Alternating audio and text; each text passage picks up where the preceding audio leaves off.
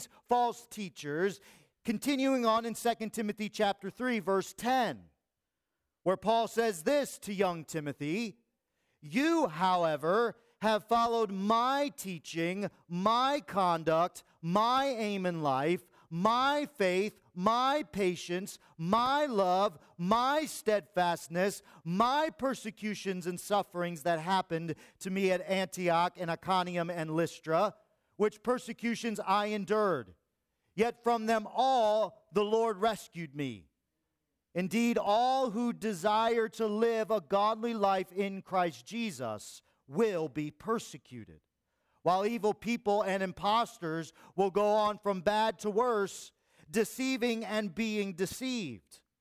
But as for you, young Timothy, continue in what you have learned and have firmly believed, knowing from whom you learned it, and how from childhood you have been acquainted with the sacred writings, which are able to make you wise for salvation through faith in Christ.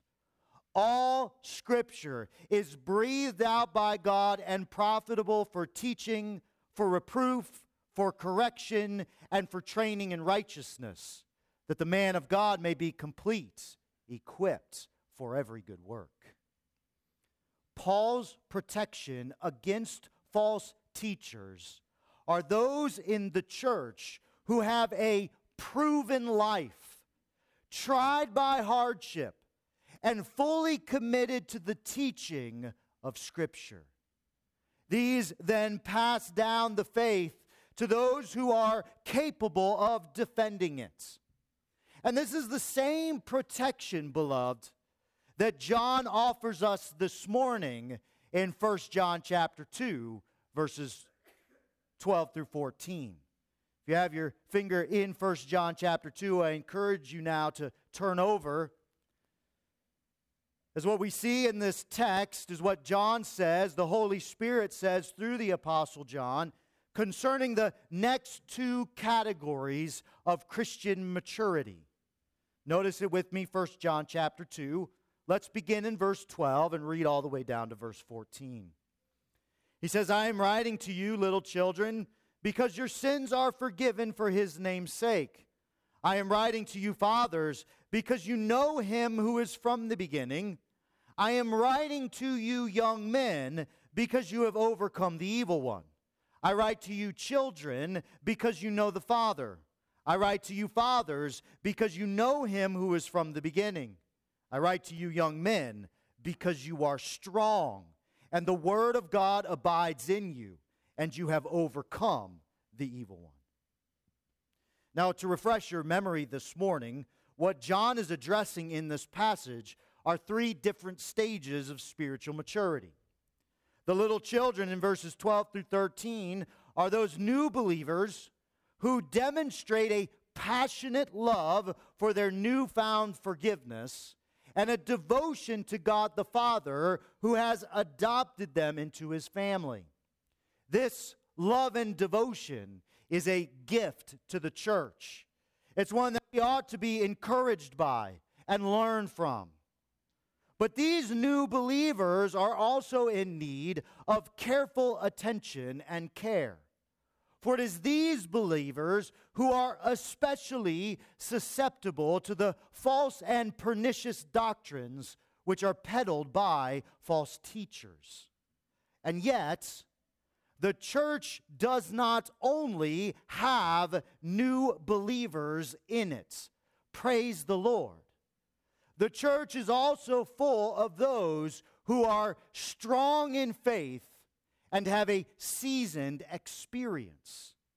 And each one offers something to the overall health and well-being of the saints.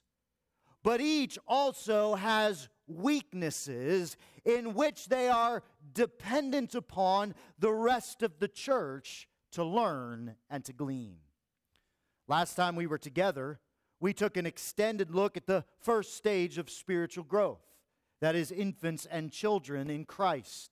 This week, let us take some time considering one of the next two stages of spiritual growth and how it contributes to the fidelity of the church, But let us also look at the things that specific category is dependent upon the church in order to grow in maturity and maintain their representation of Christ to the world. Now, there are really two ways that we could consider this text. One would be to take them in order in which they are presented to us in Scripture. That would be to take children, then fathers, then young men. The second way would be to take them in the order in which they fall in the progress of spiritual maturity. That would be to take children, then young men, then fathers. And for no particular reason, aside from the fact that I think the progression flows a bit better, I will take them the second way. And so last time we were together, we considered spiritual children. This week, let us consider both the strengths and weaknesses of spiritual young men. If you're following along in the insert in your bulletin, that is your fill in there for the second stage of spiritual maturity in this text. We find that John addresses spiritual young men. Notice it with me in 1 John again in verses verse 13 and verse 14, John says, "I am writing to you, young men, because you have overcome the evil one."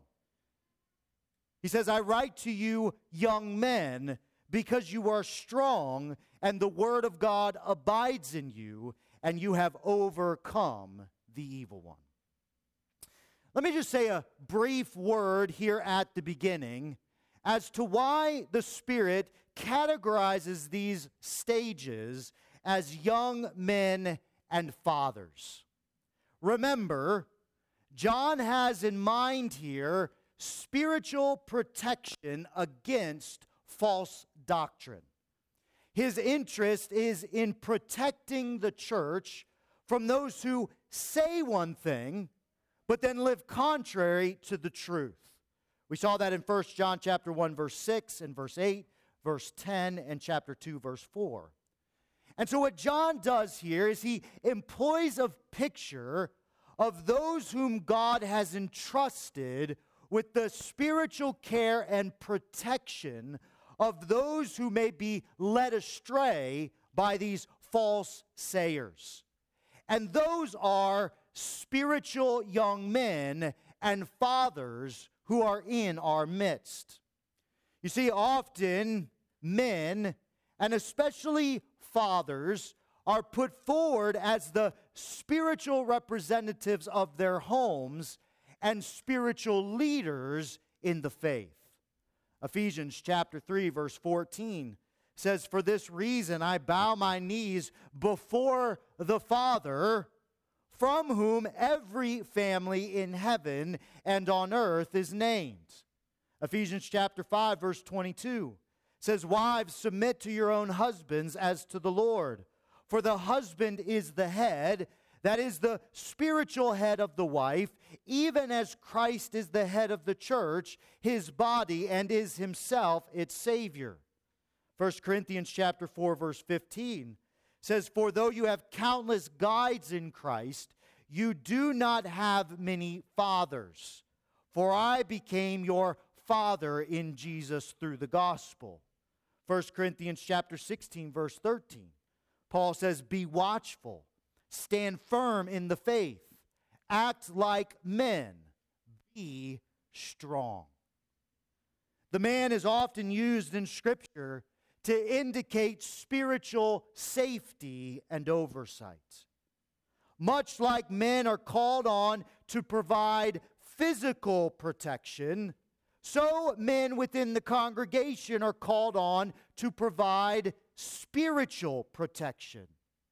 And so what John does here is he addresses the whole spiritual church and where they fit within each category of spiritual maturity by highlighting the responsibility that men have within their homes and to the congregation that they care for and guide as God entrusts them to them. So then, What do the young men provide to the spiritual care and protection of the church? Hear this, beloved. They provide spiritual vigor and doctrinal strength. If you're following along in your bulletin insert, that's your next fill in there. The young men, the spiritual young men among us, provide spiritual vigor and doctrinal strength. What we notice again in this passage is what John writes to these young men. Notice it with me again in verse 13. He says, I am writing to you, young men, because you have overcome the evil one. Verse 14, I write to you, young men, because you are strong, and the word of God abides in you, and you have overcome the evil one. Twice John says that these young men have overcome the evil one. Once he says that they are strong in the word of God. Now again, even as we noticed last time, there is a universal aspect to this truth. All those who are in Christ have overcome the evil one. We'll see this in 1 John chapter 3 verse 8 and 1 John chapter 4 verse 4. It is also true that all who have faith in Jesus have the word of Christ dwelling in them richly. Colossians chapter 3 verse 16. But these young men display a definitive characteristic of zeal and strength that is a gift to the body of Christ. The two words that John uses here help us understand this. John says that these young men have overcome and that they are strong. The word for overcome is the same in both instances. It is the Greek word Nike. Maybe you see a resemblance to this word in our modern day English.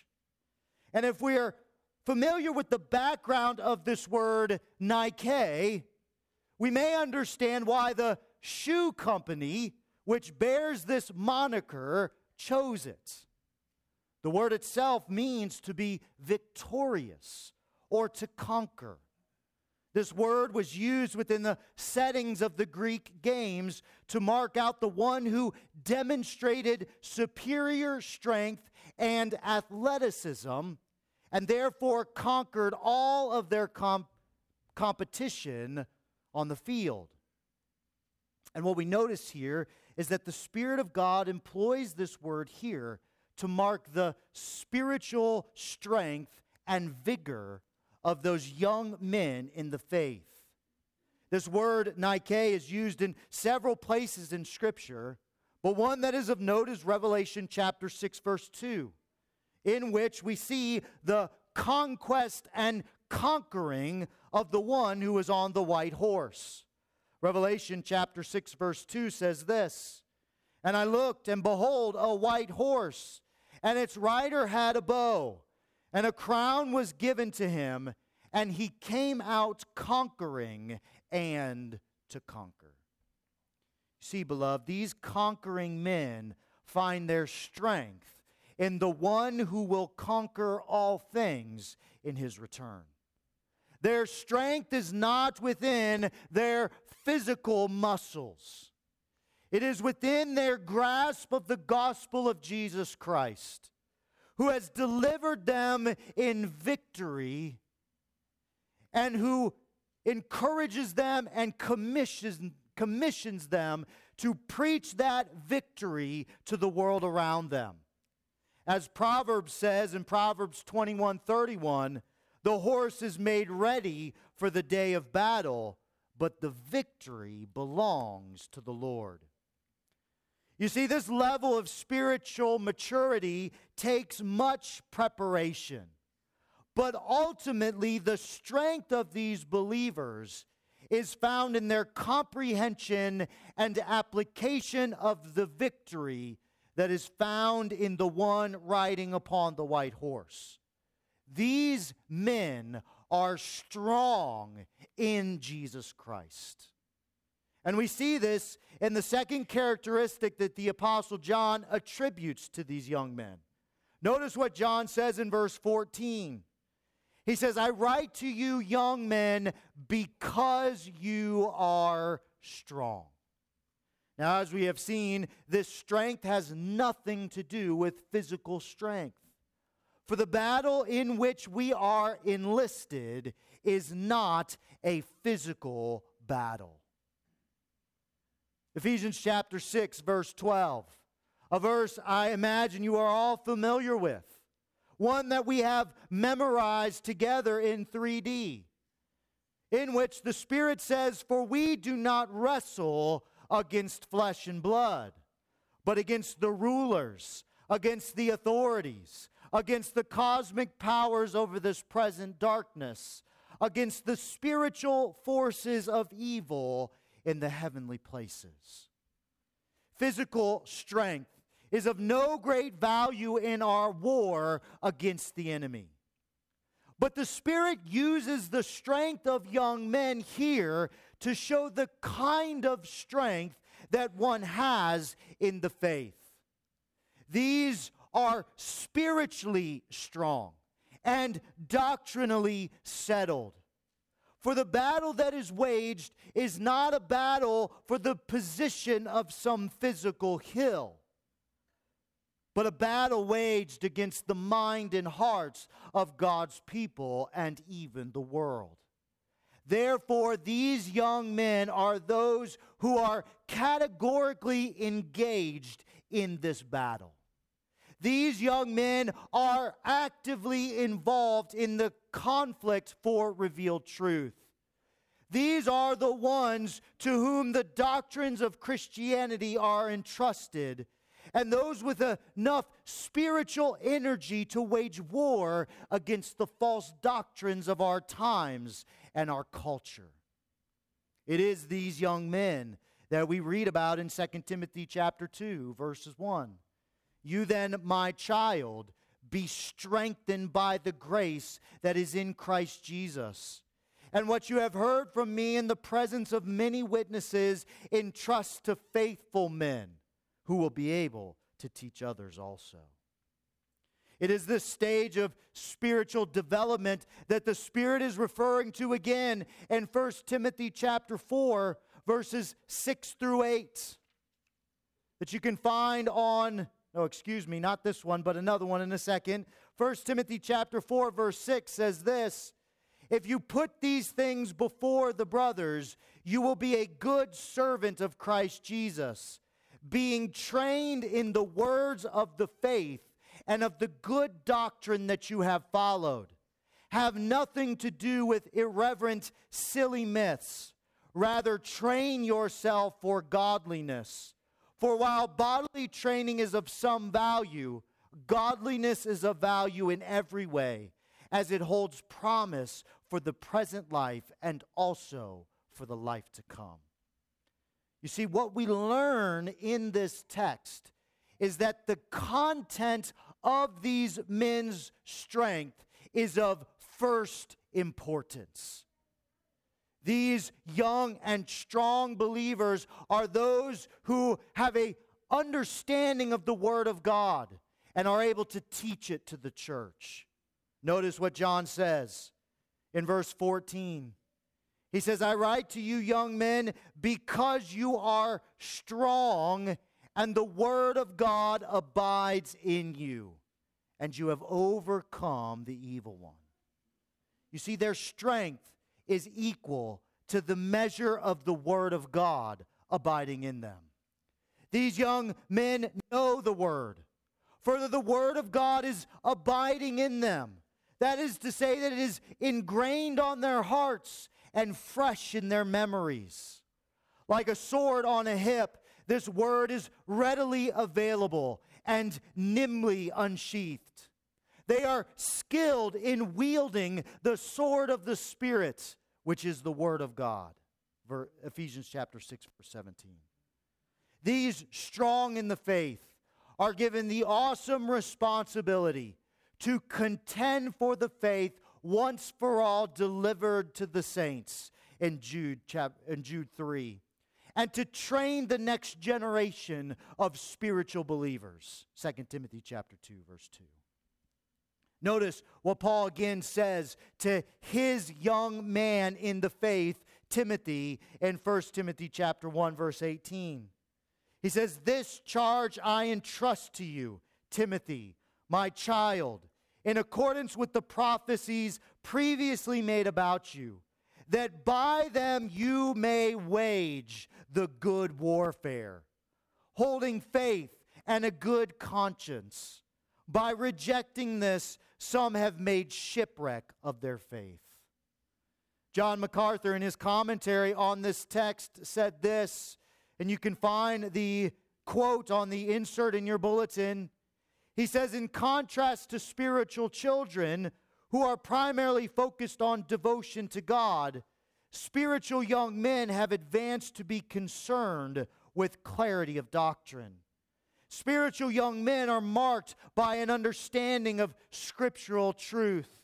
They have outgrown the childish self-absorption with feelings and moved beyond the elementary struggles often associated with new Christians.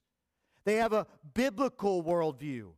Their theology is largely in place, and they have a mature love for the truth and a desire to proclaim and defend it." Hear this, beloved. We should all aspire to this measure of spiritual strength. We should all desire to grow in the grace and knowledge of our Lord Jesus Christ, as Peter said. We should all desire to leave the elementary doctrines of Christ and move on to maturity, in order that we might be able to feast on and be sustained by the solid food of the Word of God. Hebrews chapter 5, verses 11 through 14. The Spirit of Christ is calling each one of us to be diligent and disciplined in our understanding of the Word, and to become strong in the faith, so that we are not tossed to and fro by every wind of doctrine. And brothers and sisters, the Lord has given to His church those who are full of vigor and possess the skill of doctrinal agility and strength to be examples to the church in this end. Listen again to Paul's words to young Timothy in 1 Timothy chapter 4, verse 11. And it is these verses that you can find on the insert in your bulletin. Paul says to young Timothy, he says, "Command and teach these things. Let no one despise you for your youth, but set the believers an example in speech, in conduct, in love, in faith, in purity. Until I come, devote yourselves to the public reading of Scripture, to exhortation, to teaching. Do not neglect the gift you have, which was given you by prophecy when the council of elders laid their hands on you. Practice these things. Immerse yourself in them, so that all may see your progress. Keep a close watch on yourself and on the teaching. Persist in this, for by so doing you will save both yourselves and your hearers." What we find here, beloved, in 1 John is that God has given to the church strong and faithful men that are eager to defend the truth. And yet, what we learn from John in this text is that these young men certainly provide strength to the body of Christ, but they also have a weakness. What we notice in 1 John chapter 2 is that their spiritual strength and vigor comes with an inherent weakness. It is a weakness that requires the strong in faith to look toward the humility of the child in faith and the temperance of the seasoned believer. You see, because these young men are overcomers, they have a tendency to be overwhelming. There are times when everything looks like a fight. There are times when they tend to see everyone as an enemy. Their passion can be mistaken for animosity and their confidence for pride. These young men need to look to their spiritual fathers in order to obtain gentleness and meekness. It is why the Scripture often exhorts these young men to interact with others in a way that wins them to the truth and does not turn them away. We see this in Paul's admonition both to Titus and Timothy, his young men in the faith. Listen to Titus chapter 2, verse 6, which again you can find on the insert in your bulletin. Titus chapter 2, verse 6 says this, "Likewise, urge the younger men to be self-controlled. Show yourself, young Titus, in all respects to be a model of good works, and in your teaching show integrity, dignity, and sound speech that cannot be condemned, so that an opponent may be put to shame, having nothing evil to say about us." And again in 2 Timothy chapter 2, verse 22, where Paul writes to young Timothy, "Flee youthful passions and pursue righteousness, faith, love, and peace, along with those who are called on the Lord from a pure heart. Have nothing to do with foolish, ignorant controversies. You know that they breed quarrels. And the Lord's servant must not be quarrelsome, but kind to everyone, able to teach, patiently enduring evil, correcting his opponents with gentleness. God may perhaps grant them repentance, leading to a knowledge of the truth, and they may come to their senses and escape the snare of the devil after being captured by him to do his will." You see, beloved, the Spirit admonishes these young in the faith as much as He admonishes us this morning that we are to always be under the control of the Spirit of God. That these young men are not to be overwhelmed by their passions as to overwhelm others. That they are to have a healthy and balanced demeanor that shows confidence but not cockiness. That they are to demonstrate meekness and gentleness in their teaching and correction, fully trusting that God is the one who brings transformation of hearts. They are not to be forceful or heavy-handed, but instead are to conduct themselves with all dignity, integrity, and purity, not spoiling the truth of Christ by their overzealousness. The Scripture is constantly calling these young men to temper their strength and zeal with trust and submission to Christ. I remember myself as a 25-year-old young man, fresh out of Bible college, and so excited about this newfound understanding that I had of the truth of Christianity.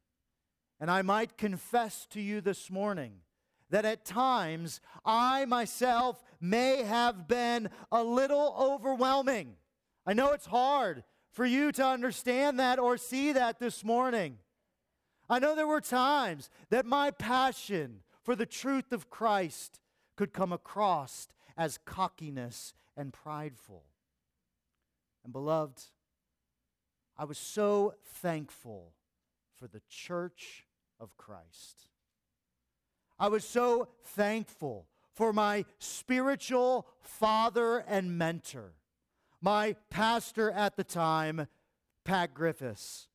How often did he have to point out to me what he called my dogged dogmatism? And I imagine he was putting the emphasis on there for a reason. And he would have to remind me constantly that what I said mattered, but also how I said it was important. How often did I have to be reminded, and still need to be reminded at times today, that my speech is to be gracious, seasoned with salt, so that it is a blessing to those whom I interact with. Colossians chapter 4, verse 6. You see, these young men have a lot of learning, but they also have a lot to learn. And the Lord puts these young and strong in the faith in our midst, both for their strength, but also because of their weakness. You see, beloved, we need each other. And we should never undermine the gift that God has given to His church in spiritually strong, young, and fervent men in the faith. They are here for our protection. They are here to wage the good warfare, as Paul calls Timothy to. They are here to defend the faith with urgency. And therefore, we should not undermine God's gift to the church. But beloved, we also need to be reminded that we are to do so with meekness and gentleness. That we are to do so trusting that the Word of God and the truth of Jesus Christ will always win the day. And therefore, we are to preach with confidence, not in ourselves or in our abilities, but in Jesus Christ, who is able to overcome the darkness of the hearts of those whom we interact with, and to win them to a saving knowledge of Himself through the Spirit of God. May we thank God for all those whom He has granted to the church, in order that we might all grow up into the head, which is Christ. What we notice in our text is that God has given us strong men able to teach, who can defend the faith. But He's also given us spiritual fathers, seasoned in experience and mature in their belief. And it is to those spiritual fathers that we will turn next week, Lord willing. Let us pray together. Father, we are so thankful this morning for your grace towards us.